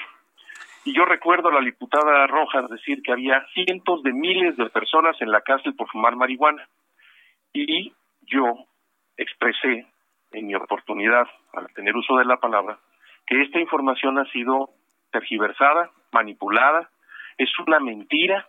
No hay en este país cientos de miles de personas en la cárcel por fumar marihuana. De acuerdo a la encuesta del CIDE y del INEGI en 2012, 306 internos habían declarado que estaban recluidos por fumar marihuana. Nada más hay que hacerles una pregunta, Jesús. ¿Traía usted una 45 además? ¿Traía usted un kilo de marihuana encima? Porque te voy a decir una cosa y que quede claro y que se oiga fuerte en todo México. No hay en este país una legislación que prive de la libertad a ningún consumidor y eso ha sido así desde hace muchos años es uno de los eventos más serios en contra del país. 316 diputados hoy votaron a favor de sacrificar niños, niñas y adolescentes ante el consumo de la marihuana. Todo es una mentira, todo es una manipulación para implantar la tercera industria psicoactiva en México, tabaco, alcohol y cannabis. Desde el principio los argumentos han sido manipulados. ¿Qué dice la Corte? Que el libre desarrollo de la personalidad, perdóname Jesús, el libre desarrollo de la personalidad se cumple con el artículo 22 de la Declaración de los Derechos Humanos de la ONU, no con el consumo de estupefacientes psicoactivos que degradan la corteza prefrontal, la parte que está arriba de las cejas, y hacen el lóbulo frontal más chico. Eso crea un síndrome que se llama amotivacional. El usuario de cannabis no quiere trabajar, no quiere estudiar y quiere fumar marihuana. Bajo ese contexto, el usuario ya siente ansiedad, no cuando la fuma, sino cuando no la ha fumado. Así funcionan todas las sustancias. El tetrahidrocannabinol entra al cerebro y cuando sale crea ansiedad. Bingo, te sacaste una adicción. Y hoy con el porcentaje de tetrahidrocannabinol que tiene la marihuana que corre en las calles de nuestro país, en nuestra capital y en las principales ciudades de México, uno de cada dos menores de 25 años que experimenten con cannabis van a desarrollar dependencia. Esto es gravísimo, Jesús. Estamos hablando de que el promedio de experimentación de los niños y adolescentes ante este sinsentido de los legisladores, y yo quiero proponerle públicamente a los 316 legisladores que votaban a favor, a que uno se suba a un debate conmigo en televisión, en el canal que quieran, el día que quieran, para que me digan cuáles son los argumentos por los que están dispuestos a sacrificar al bono demográfico en nuestro país. Le van a argumentar tiempos legislativos. E informado. Le, van a argumentar es para enganchar a los más jóvenes. Sí, es, que los legisladores están metidos en su en su argumentación falaz de, los tiempos legislativos, de las órdenes de la Suprema Corte de Justicia, de lo que tienen que cumplir. Nunca van a dar una argumentación en favor de la ciudadanía. Están están fuera de la realidad. Están completamente Ahora, ¿qué fue lo que dijo la, la Corte, Jesús? Dijo que se regulara el autocultivo, pero jamás dijo que se hiciera una industria de lucro comercial. Y lo que estamos viendo en esta minuta no es más que el lucro indiscriminado de un grupo de poder que pretende, a costa de la salud pública, generar utilidades, así como lo hace la tabacalera. ¿Que es una industria legal? Ese es un error histórico. Pero la industria tabacalera es una industria criminal que le cuesta a México Números oficiales, 66 mil vidas cada año. Números no oficiales, más de 180 mil. Porque en Estados Unidos le cuesta la vida a 434 mil personas cada año, de acuerdo al último reporte del cirujano general de los Estados Unidos. Y en México no tenemos los reportes completos porque no hay el presupuesto y porque nada más se consideran cuatro de las 34 enfermedades por fumar que causan la muerte. Y me dicen todos los promotores, y me he debatido con todos, en todos los canales de comunicación. Es que usted habla de tabaco, usted habla del prohibicionismo, usted es un obscurantista. Esas argumentaciones son mentira. Lo único que dicen los promotores de la marihuana es mentira, es sofisma, arrebatan la palabra y levantan la voz. Pero en un debate controlado, donde se manejen argumentos, ninguno de todos los promotores tiene la capacidad de enfrentarse conmigo públicamente. Ninguno. Y así mismo se lo digo a los legisladores. Los 316 que votaron a favor, la opinión pública, el grupo de Simota Somos Más, que somos más de 300 organizaciones de la sociedad civil, juntamos, ahora sí para que la diputada Loja tenga de detalle de los cientos de miles, juntamos cientos de miles de firmas para decirle a los senadores y decirle a los diputados que no estaba de acuerdo la sociedad civil en que se permitiera el uso de marihuana, que no queremos que nuestros niños y adolescentes la consuman. Y esto de que los adultos, a ver Jesús, si tú sientes ansiedad y esa ansiedad te la quitas fumando marihuana, entonces me vas a decir, no, Eduardo, no me quites la marihuana porque yo con eso me controlo la ansiedad. Pero tú no lo hagas, ¿eh? Pero tú no la fumes. Exactamente. eso es el esfuerzo que deben tener los legisladores. No pruebes, no experimentes. Pero hoy, con lo que están diciendo los diputados, los legisladores, están generando que niños y adolescentes tengan percepción de que no hay riesgo por experimentar con cannabis, ya sea fumada o en consumibles. Mira, en Estados Unidos ya vienen para atrás. El reporte de la Casa Blanca sobre el estado de Colorado, que tiene tres etapas para que lo entienda el, público que nos hace favor de escuchar. La marihuana cuando estaba prohibida en Colorado. Luego la siguiente etapa, la marihuana medicinal. Y ahí un paréntesis, la marihuana no es medicina. Y digan lo que digan, no lo es. Ningún Instituto Nacional de Salud, ningún instituto de los Estados Unidos se ha pronunciado en ese sentido. Pero sí los promotores que son cabilderos pagados son gente que fue pagada para fracturar la Ley General de Salud. Vamos a quitarnos las máscaras ya en este momento. ¿Qué es lo que pretenden? Pretenden que se venda marihuana en dispensarios, que cualquiera que tenga una IFE de 18 años pueda comprarla. ¿Con qué intereses económicos? ¿Con qué intereses políticos? Así de simple es este asunto. Ellos no tienen la más remota idea de lo que es la salvaguarda de la salud pública, de la capacidad social que México necesita, este hoyo que le van a hacer al país es enorme. No tienen idea de la caja de Pandora que están abriendo los legisladores porque no tienen escrúpulos. Así de claro lo digo y se los digo en la cara y que me lo rebatan y me digan por qué no. Tenemos años en esta lucha porque están haciendo contra México algo inenarrable, de dimensiones que se puede llamar traición a la patria. Sí, Estados Unidos ya viene para atrás y ya prohibió el 65 de los municipios de Colorado el consumo de marihuana. Si los mismos ministros de salud de Holanda han venido a México a decir, perdón, nos equivocamos, tenemos que regresar a una política más restrictiva, ¿por qué México, que tiene prioridades fundamentales en el sector salud, en el manejo de la pandemia, en educación, en el manejo de energías limpias, están los legisladores trabajando para que la marihuana se vea disponible en nuestro país. A ver, que me digan cuánto dinero les dieron. Así de claro lo pongo en la mesa. Y el problema es que no tanto es un asunto de dinero, por lo que yo estoy percibiendo, Eduardo Hernández. No, es que ¿quién atrás está de esto? No, no, no perdamos de vista. Sí, no, no, estoy de acuerdo. Alguien está atrás de esto. Pero ahora, yo voy a recordar que cuando Andrés Manuel López Obrador era jefe de gobierno en la Ciudad de México, este tipo de regulaciones no pasaron. Por un asunto personal, ideológico, yo podría decir que hasta espiritual y religioso. Si esto llegase a aprobarse, porque me dijo Laura, Laura Rojas que ya regresaron la minuta al Senado para que le hagan correcciones, bueno, el caso es que si llega al Ejecutivo para su promulgación, Eduardo Hernández Sandoval ve a un Andrés Manuel López Obrador con sus convicciones personales aprobando esto. Yo tengo mis dudas, ¿eh?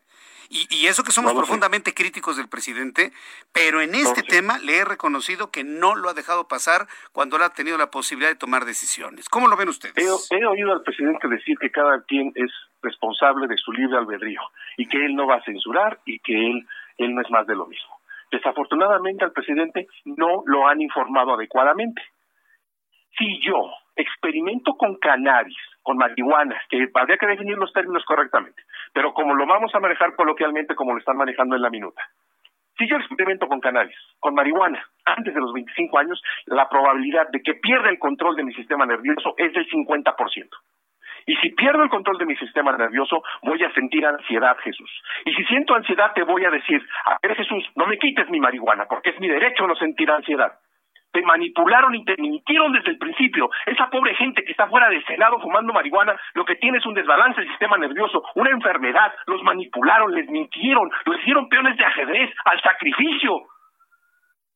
Y ellos creen que están defendiendo un derecho tienen derecho a la vida, tienen derecho a la salud, tienen derecho a la educación, tienen derecho a ser personas felices, no a estar encadenados a una planta Eso que es no que les da nada, les quita todo.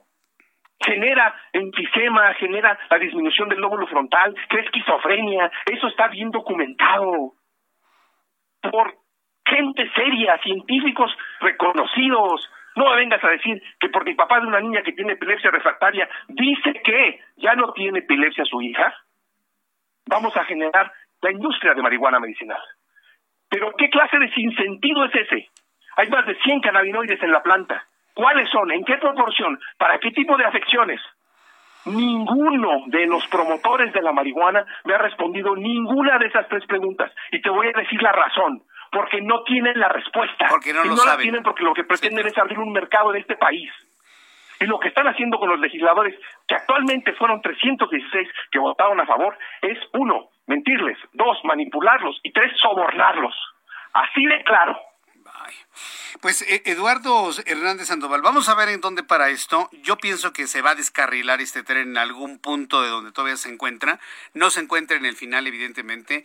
Y yo valoro, aprecio, apoyo, eh, agradezco profundamente. He dejado que usted se exprese de una manera clara y abierta sobre lo que esto significa. Me ha impactado este asunto del síndrome amotivacional, en donde el lóbulo frontal se achica para quienes consumen marihuana antes de los 25 años y resulten consumidores que no quieren trabajar y no quieren estudiar. Posiblemente ese sea el objetivo que se está buscando con todo esto, tener una sociedad postrada ante algún grupo de poder y esto verdaderamente es grave y hay que señalarlo finalmente. Yo quiero agradecerle mucho este tiempo, Eduardo. Está pasando en Estados Unidos. Desafortunadamente, lo que yo les comparto no es lo que yo creo. Es lo que se ha la experiencia internacional de los países que ya andaron este camino ha tenido. Gracias, Eduardo. Gracias, Eduardo Hernández. Muy buenas tardes. Gracias. Escuchas a Jesús Martín Mendoza con las noticias de la tarde por Heraldo Radio, una estación de Heraldo Media Group. Heraldo Radio, la HCL se comparte, se ve y ahora también se escucha.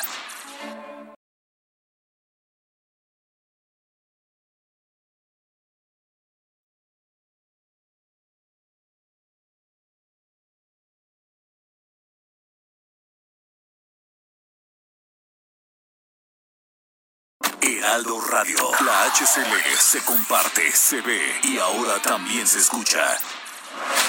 Escucha las noticias de la tarde con Jesús Martín Mendoza. Regresamos. Amigos del Heraldo Radio, qué gusto saludarlos y sobre todo, más gusto me da presentar en este momento a Iker Echeverría de JLN Labs. ¿Cómo estás, Iker? ¿Qué tal, Mónica? Un gusto saludarte. Muy bien, ¿y tú? También, gracias. Y bueno, pues hay que seguir siendo responsables ante esta situación que estamos viviendo de pandemia, cuidarnos y continuar con las medidas de seguridad. ¿Sabes qué, Iker? Detener a tiempo este virus y sobre todo evitar cadenas de contagio. Esto es lo que está haciendo JLN Labs. Es correcto. Justo eh, desde un principio hemos buscado eh, varias oportunidades de acercar un poquito más estas soluciones de detección temprana a los ciudadanos, a la comunidad, para evitar justo esta cadena de contagios y siempre buscar eh, la seguridad y tranquilidad en cada uno de los pacientes que se acercan con nosotros o nosotros a ellos. Claro, sabemos que JLN Labs y Soriana están sumando esfuerzos ante esta situación que estamos viviendo. ¿Y qué es lo que nos están brindando? ¿Realizando pruebas? Platícanos. pues justo con la necesidad de poder acercar, de, de tener que acercar estas estas opciones, eh, juntamos fuerzas, esfuerzos más bien con Soriana, eh, para distintos módulos alrededor de la República, en este momento eh, Puebla, Querétaro, eh, Jalisco, Monterrey, Torreón y Saltillo, obviamente Ciudad de México y Estado de México, para poder acercar un poquito más estas, estas oportunidades de detección temprana y obviamente con precios accesibles, ¿no? Que es lo que estamos buscando desde el principio para poder ayudar un poquito más eh, ante esta situación que ya es bastante complicada. Claro que sí, y sabemos, por lo que hemos platicado, que se están llevando a cabo las pruebas de COVID-19 en eh, algunos de los estacionamientos de estos establecimientos de Soriana. Aquí, ¿qué pruebas pueden encontrar las personas que nos están sintonizando y que seguramente quieren asistir? Es correcto, los, nuestros módulos están en el estacionamiento Soriana, obviamente por, temas de seguridad y para evitar eh, cúmulos de gente. Y podemos eh, realizar tomas de PCR, antígenos y anticuerpos. Más o menos los precios. Van desde 489 pesos en adelante y pues bueno, estas estas tres pruebas son diferentes, pero cada una ataca o, busca un resultado distinto dependiendo en el punto de contagio en el que se encuentra el paciente. Sí, sabemos que son precios accesibles los que maneja JL en el apps y además qué otro beneficio podemos tener, por ejemplo, los resultados en cuánto tiempo. En cuanto a beneficios, exacto, ¿no? Primero el precio que es muy accesible, cada vez trabajamos mucho más para que sea más accesible. Los resultados en menos de 24 horas, contando en PCR, anticuerpos y antígenos, es un resultado mucho más rápido, hablamos no más de dos horas. Y lo, y lo bueno es que no es necesario hacer citas y en, nuestro equipo, que aparte, aparte de ser muy capacitado y calificado para este tipo de pruebas, usa equipo de primera y obviamente nuestras máquinas de vanguardia. Claro, no es necesario hacer cita, esto es importante decírselos a los amigos del Heraldo Radio se utiliza equipo de primera y hay talento, ¿verdad? Talento en cada una de las personas que nos hacen las pruebas. Dinos, por favor, los módulos en donde estarán en estos días JLN Labs con Soriana. Puntualmente, en Ciudad de México, en Coapa y Asturias, lo podrían buscar así, Soriana Coapa o Soriana Asturias, y en el Estado de México, en San Mateo que es bastante popular. te había comentado un poquito también que estamos en Puebla, Querétaro, Jalisco, el norte con Monterrey, Torreón y Saltillo. Y simplemente es cuestión de que se echen un clavado en la página de Soriana y, nos puedan encontrar. ¿Algún número? Claro, eh, para atención a clientes en Soriana, 81 83 29 92 52. Ok, ¿y en redes sociales? Para Instagram, arroba JLN-Labs. Muy bien, pues muchas gracias, Iker Echeverría de JLN Labs, por la información tan importante que nos haces llegar a todos nuestros amigos del Heraldo Radio acerca de las pruebas que está haciendo este laboratorio para todas las personas ante el COVID-19. Muchas gracias por la oportunidad y a todo tu auditorio acudan a, a, estos módulos para detección temprana del virus y así evitar una cadena de contagio. Perfecto, muchas gracias Iker. Hasta pronto. Que estés muy bien. Adiós. Ya son las 7.35, las 19.35 minutos hora del centro de la República Mexicana. ¿Qué cree? Ya estamos en la recta final de nuestro programa el día de hoy. ¿Puede creerlo? Oiga, qué entrevista con Eduardo Hernández Sandoval. Mire, lo que lamento es que no tenemos la entrevista completa en YouTube porque, ya sabe, por alguna razón extraña se cayó el canal, pero bueno. Este, pero tenemos una parte muy, muy, muy importante. Voy a pedirle a Orlando que me pase la entrevista completa, la de Eduardo Sánchez, para yo poderla subir en YouTube. Ah, no nos vamos a quedar sin oírla completa. Si alguien creyó que no, ya no se oyó. No, no, no, no, no. Orlando al ratito me va a pasar la entrevista y yo la voy a subir en, en YouTube un poquito más tarde. Un poquito más tarde. Yo espero que ya en la noche para que la podamos escuchar hoy, mañana, pasado mañana, cuando sea usted la recomiende, me ayude a retuitearla, facebookearla, hacer todo lo necesario, porque yo creo que el contenido sobre los efectos de la marihuana en el sistema nervioso central en hombres y mujeres antes de los 25 años es importante que se conozca en todo México. En todo México. Y creo que estas declaraciones llegaron al lugar exacto en donde se escuchan las noticias a esta hora de la tarde. Por cierto, hablando de que esto se escucha prácticamente en todo el país, me da mucho gusto saludar a Mauricio Curi, él es el candidato al gobierno del estado de Querétaro por el Partido de Acción Nacional. Estimado Mauricio, qué gusto saludarte, bienvenido, bienvenido. Muchas gracias por la llamada aquí, como siempre, a tus órdenes, contigo y con tu amplísimo auditorio. Muchas gracias. Arrancando la campaña allá en Querétaro, ¿cómo se ven las cosas? ¿Cómo se ve el escenario? Mira, seguimos en intercampañas. Ya el, este día lunes ya, ya fui ratificado por el CEN del PAN como candidato.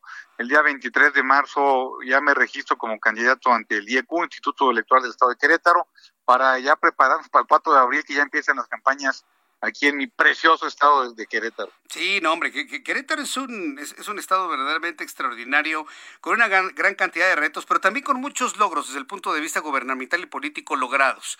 ¿Qué es lo que se va, en caso de que Mauricio Curi se mantenga como candidato, haga una campaña y gane la elección? Pues yo creo que hay muchas cosas, ¿no?, que se deben potenciar en el estado, ¿no? Porque las encuestas muestran a Mauricio Curi con un 38.1 muy cómodo, en caballo de Hacienda, Mauricio. Pues mira, yo nunca le he hecho caso a las encuestas, les agradezco muchísimo que en todas me ponen arriba, pero esto es de, trabajar, de no confiarse. Lo que sí te puedo decir es que el PAN ya entendió la responsabilidad tan grande que tiene aquí en Querétaro. El PAN en Querétaro viene muy unido. La verdad que somos un ejemplo nacional en ese sentido. Ya salimos todos los candidatos a presidentes municipales, a diputados locales, federales y por supuesto a gobierno del Estado, en una unidad total. Y cuando nos dimos cuenta, por ejemplo, en el 2009, que teníamos todo para ganar, pues perdimos porque íbamos desunidos. Y en esta gran responsabilidad, en un momento que está bien complicado del país, donde pues desgraciadamente la economía no va bien, la inseguridad está muy mal, el, tema de salud para llorar, pues creo que es importante que estados como Querétaro, que han mantenido eh, una racha muy positiva, por ejemplo, crecemos al doble que a nivel nacional, tenemos 22 años sin una huelga en el sector privado, eh, la, la, gran cantidad de inversión y de empleo que se tenían en Querétaro son mayores que lo que se tenían a nivel nacional y eso te dice pues que Querétaro tiene gran potencialidad y yo pues tengo, ¿qué más quisiera que poder tener la oportunidad de estar aquí en Querétaro? Ahora, en, en materia de, de, seguridad, de inseguridad, ¿Querétaro cómo está registrándose eh, en, en, comparación a otras entidades de la República Mexicana, Mauricio? Eso, tenemos, es un reto grande. Querétaro parecía ser que vivíamos en una isla que no ha entrado el crimen organizado y hay que mantenerlo así. Por ejemplo, estamos pegados a Paseo el Alto, que está muy complicado. Yo soy presidente municipal de Corregidora, que es un municipio conurbado, que damos a, a los apaseos y, y, ahí yo pasé de 60 a más de mil cámaras de videovigilancia en menos de tres años. Y creo que Querétaro tiene que seguir manteniendo una seguridad no solamente patrimonial y física, sino también una seguridad laboral, una seguridad social, una seguridad jurídica que dé certidumbre que pueda seguir llegando empresa. Lo mejor que podemos hacer por los queretanos es que haya empleo. A partir del empleo viene todo lo mejor y eso viene a partir de la seguridad. Ahora, bien, eh, en cuanto al asunto político, la correlación de poder allá en Querétaro no tendría ningún problema para el Partido de Acción Nacional. Sigue siendo hegemónico, ¿no? Allá en la entidad, ¿o cómo, cómo lo ves, Mauricio? ¿De qué? Es que se me fue la señal un poquito. ¿Me, repites la pregunta, por favor? Sí, ¿no? ¿Cómo está ahí la correlación de poderes en, en Querétaro? Ah, ah, va, a ser, ¿Va, a ser, de alguna manera una administración, en caso de que gane Mauricio Curi, por supuesto, eh, para el Partido de Acción Nacional, fácil, difícil, ha crecido el movimiento de regeneración. Bueno, eh, Andrés Manuel López Obrador, porque Morena es Andrés Manuel López Obrador en la entidad. ¿Cómo, lo está viendo Mauricio Curi? Yo, bueno, yo creo que Querétaro tiene la segunda fuerza política más fuerte en Querétaro es Morena en el 2018 desplazó al PRI. Sin embargo, yo veo que el PRI se está recomponiendo y veo que hay otros partidos que están haciendo que pueden ser competitivos, sobre todo en algunos municipios del estado. Aquí, aquí tenemos 18 municipios, tenemos cuatro municipios en la parte metropolitana, otros dos en una segunda metrópolis que es la parte de San Juan del Río y Tequisquiapan. Y creo que, por ejemplo, en Tequisquiapan ganó independiente hace tres años. La verdad es que Querétaro, eh, el, PAN es muy fuerte aquí, el el rival a vencer es el PAN y yo lo que sí espero es pues, que con esta unidad que tenga el PAN tiene todas las posibilidades de poder refrendar otra vez el, el triunfo. Bien, pues eh, vamos a estar pues muy atentos en que ya, ya se arranque de lleno, ¿no? Lo que sería la, campaña en Querétaro. La verdad va a estar muy interesante porque sí, en la encuesta que publicó el Heraldo de México hace unos días, pues vemos a un Mauricio Curi, lo dije antes, lo vuelvo a decir, en caballo de Hacienda, ¿eh? Pero vaya acercándose, sin duda alguna, la, la señora que está pues de alguna manera perfilándose como candidata del Movimiento de Regeneración Nacional que se llama Celia Maya. ¿Alguna preocupación por esa cercanía de Celia Maya, Mauricio? Mira, lo que está fuerte es Morena.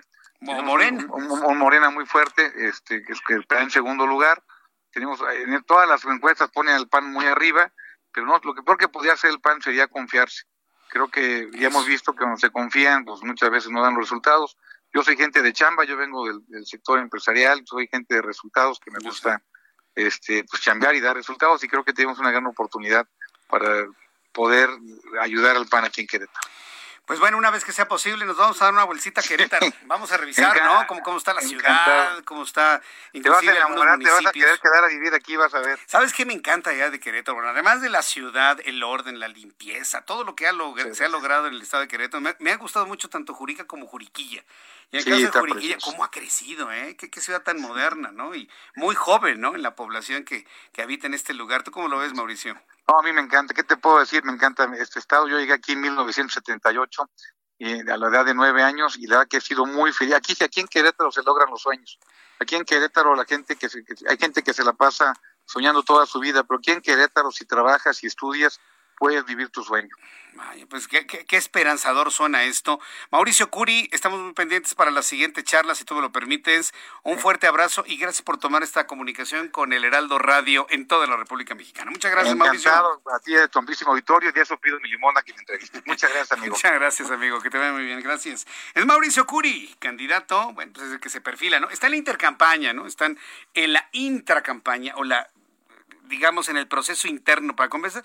Pero a ver, Señores, ya está, ya está perfilado eh, en la encuesta que publicó el Heraldo de México a través de nuestra plataforma Ruta 2021, se coloca a Mauricio Curi con un 38.1% de la intención de voto contra un 9% de Abigail Arredondo por el Partido Revolucionario Institucional y un 25.6% de Celia Maya García. Hay en el Estado, fíjese, uno de los niveles de, eh, de indecisión más bajos en este momento de la fotografía, porque insisto, hay que reconocer que es una fotografía del momento. Y en esta fotografía del momento es un 15.7% de indecisos. Pero vaya, es, un porcentaje que fácilmente se va a ubicar en una decisión de voto, pues ya una vez que arranquen las campañas no me queda la menor duda. Ya ni hablar de otras fuerzas políticas en Querétaro, Miguel Navalvarado, Juan Carlos Martínez, un candidato ahí de Movimiento Ciudadano. Movimiento Ciudadano prácticamente no existe en Querétaro, el de la Fuerza Naranja, el naranjita, no, no existe, y algunos otros que han mencionado con un 4.1%. Entonces, bueno, pues parece que la suerte está echada, pero como dice Mauricio Curi, no se confían, evidentemente están trabajando duro para mantener su posición en este estado de la República Mexicana. Me da mucho gusto saludar como todos los miércoles a Mariano Riva Palacio, nuestro querido compañero, amigo del Heraldo Radio, con Bienestar H en esta ocasión. Adelante Mariano, qué gusto saludarte, bienvenido, muy buenas noches. Y ya estamos listos, querido Jesús Martín Mendoza, amigos del Heraldo Radio, muy buenas noches. Fíjate que en este espacio de Bienestar H, Jesús, hemos hablado cómo ha impactado la pandemia en la educación en nuestro país, específicamente a la educación pública, pero también hay que hablar de las escuelas particulares. En especial, te lo digo porque existe un estudio que recientemente se realizó y que arroja resultados interesantes para este sector que también forma parte del sistema educativo del país.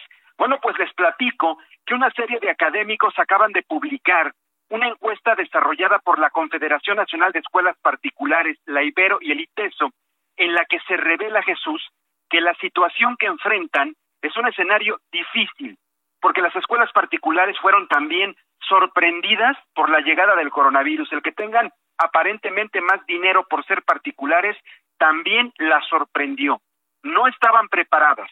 Y uno de los efectos más visibles, escucha el siguiente dato, Jesús, es la disminución de su matrícula y la disminución de sus ingresos. Además de haber tenido que invertir fuertemente y de manera apresurada en tecnología educativa mucho antes de tiempo y modificar sus estrategias didácticas y operativas. Ahora, vamos al tema esencial, Jesús, la disminución de la matrícula.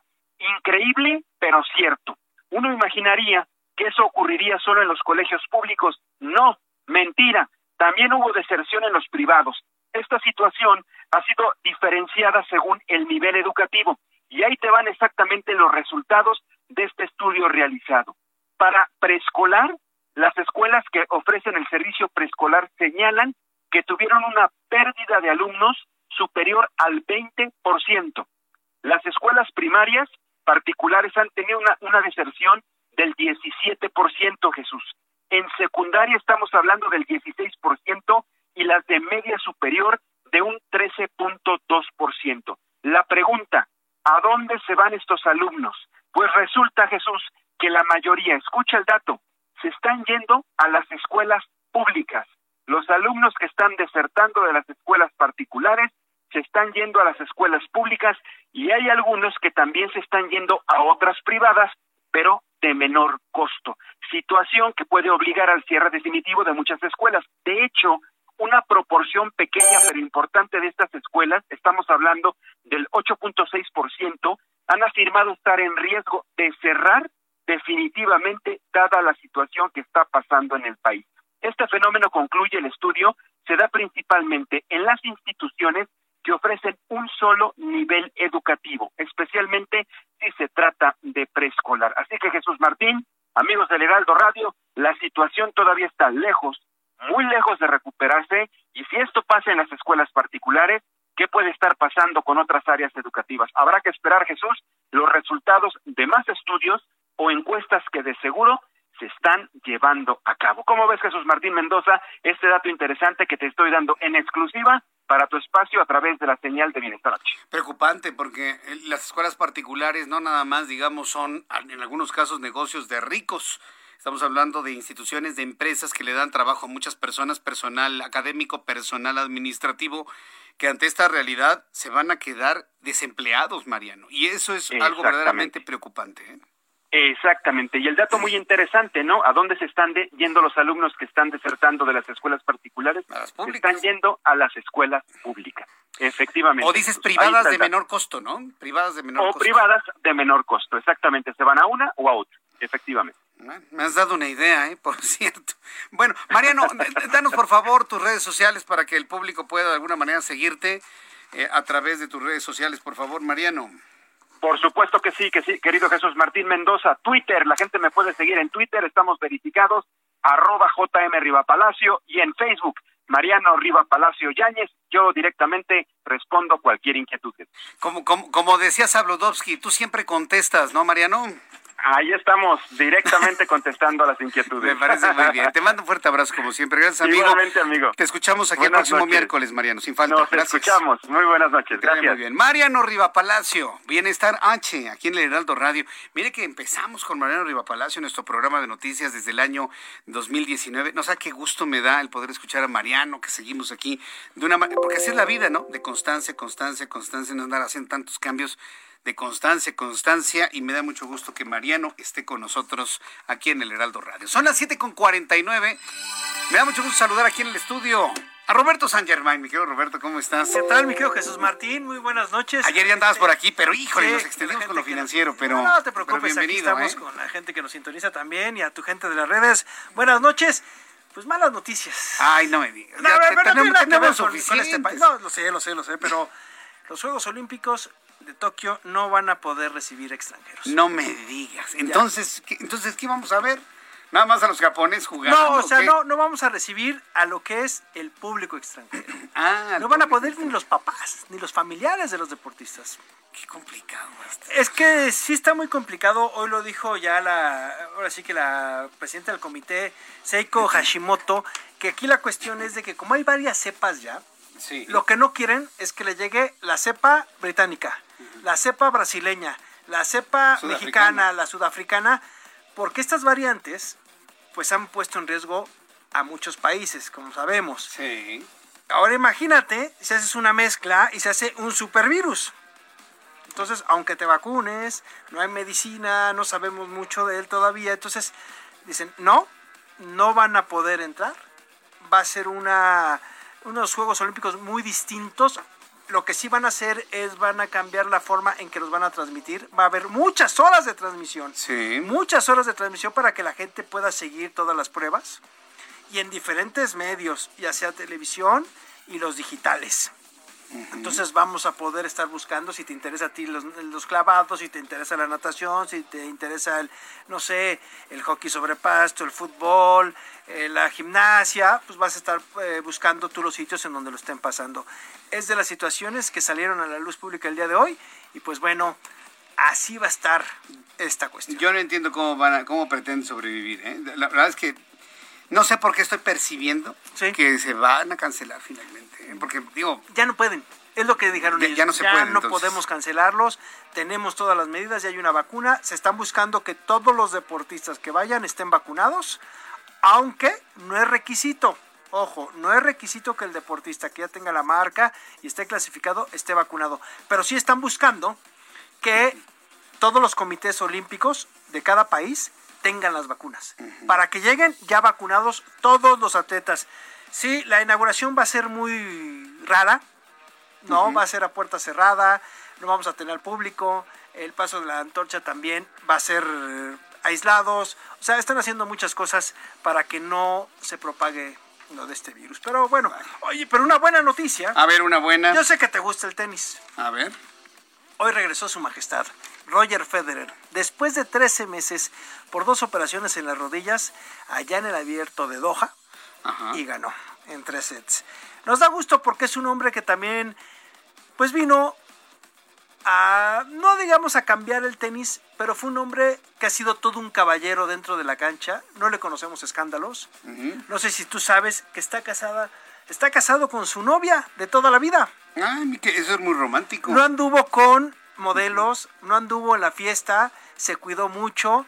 Es, es padre, si no recuerdo, de gemelos o triates. Ajá. Él. Con esta misma mujer con la cual ha compartido toda su vida y que ha sido su soporte. Y él lo dice, ¿eh? Él lo dice, atrás o al lado o junto de mí, que es más bien junto de mí, ha estado mi esposa, la cual me ha apoyado, la cual se ha tenido que, ahora sí, digamos que tener a los niños, estar en todas las situaciones mientras yo doy la vuelta al mundo, pero ella me ha acompañado en todos los Grand Slams y ha sido pues mi cómplice, mi pareja, mi todo. Y la verdad es que ver a Roger Federer casi a los 40 años, pues es un aliciente tanto para Rafa Nadal y para Djokovic, porque Federer pues es el número uno o era el número uno hasta esta semana en el récord de semanas en el número del ranking, 310. Ya lo pasó Djokovic, pero en los torneos de Grand Slam él los sigue teniendo con 20. Entonces, regresar o ver a Roger Federer, pues es una es la historia, ¿no? Del, del tenis. Esto lo, lo, lo, estamos viendo, así que es, es de las pocas o buenas noticias. Qué, qué bonita noticia. más que buena, es una noticia muy bonita. Yo te agradezco, mi querido no, Roberto, el que nos hayas traído la información deportiva. Mañana nos vemos aquí, ¿no? Sí, claro, Por aquí favor. estamos. Claro. Gracias, Roberto Gracias, San Germain. Me queda un minuto para despedir y quiero dedicar al asunto del COVID-19.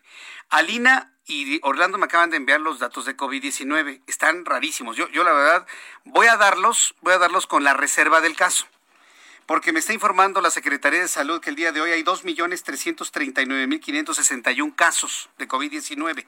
Ayer reportamos 2.137.884, es decir, una diferencia de 201.677. Voy a dejar el dato en pendiente, ¿eh? Voy a dejar el dato en pendiente porque se me hacen muchísimos. 109, y son datos de la Secretaría de Salud muertos 192.488, aquí hay dos, perdón, 699 casos. Si se confirma este dato que le estoy dando, que estoy seguro que debe haber algún error, pues estaríamos con un índice de letalidad bajísimo, ¿no? Que ya rayaría por el 6%, cosa que dudo profundamente.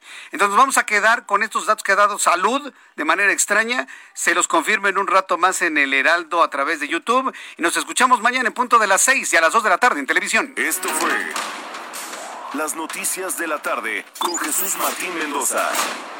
Heraldo Radio. La HCL se comparte, se ve y ahora también se escucha. Even when we're on a budget, we still deserve nice things. Quince is a place to scoop up stunning high-end goods for 50 to 80% less than similar brands. They have buttery soft cashmere sweaters starting at $50, luxurious Italian leather bags, and so much more. Plus, Quince only works with factories that use safe, ethical, and responsible manufacturing. Get the high-end goods you'll love without the high price tag with Quince.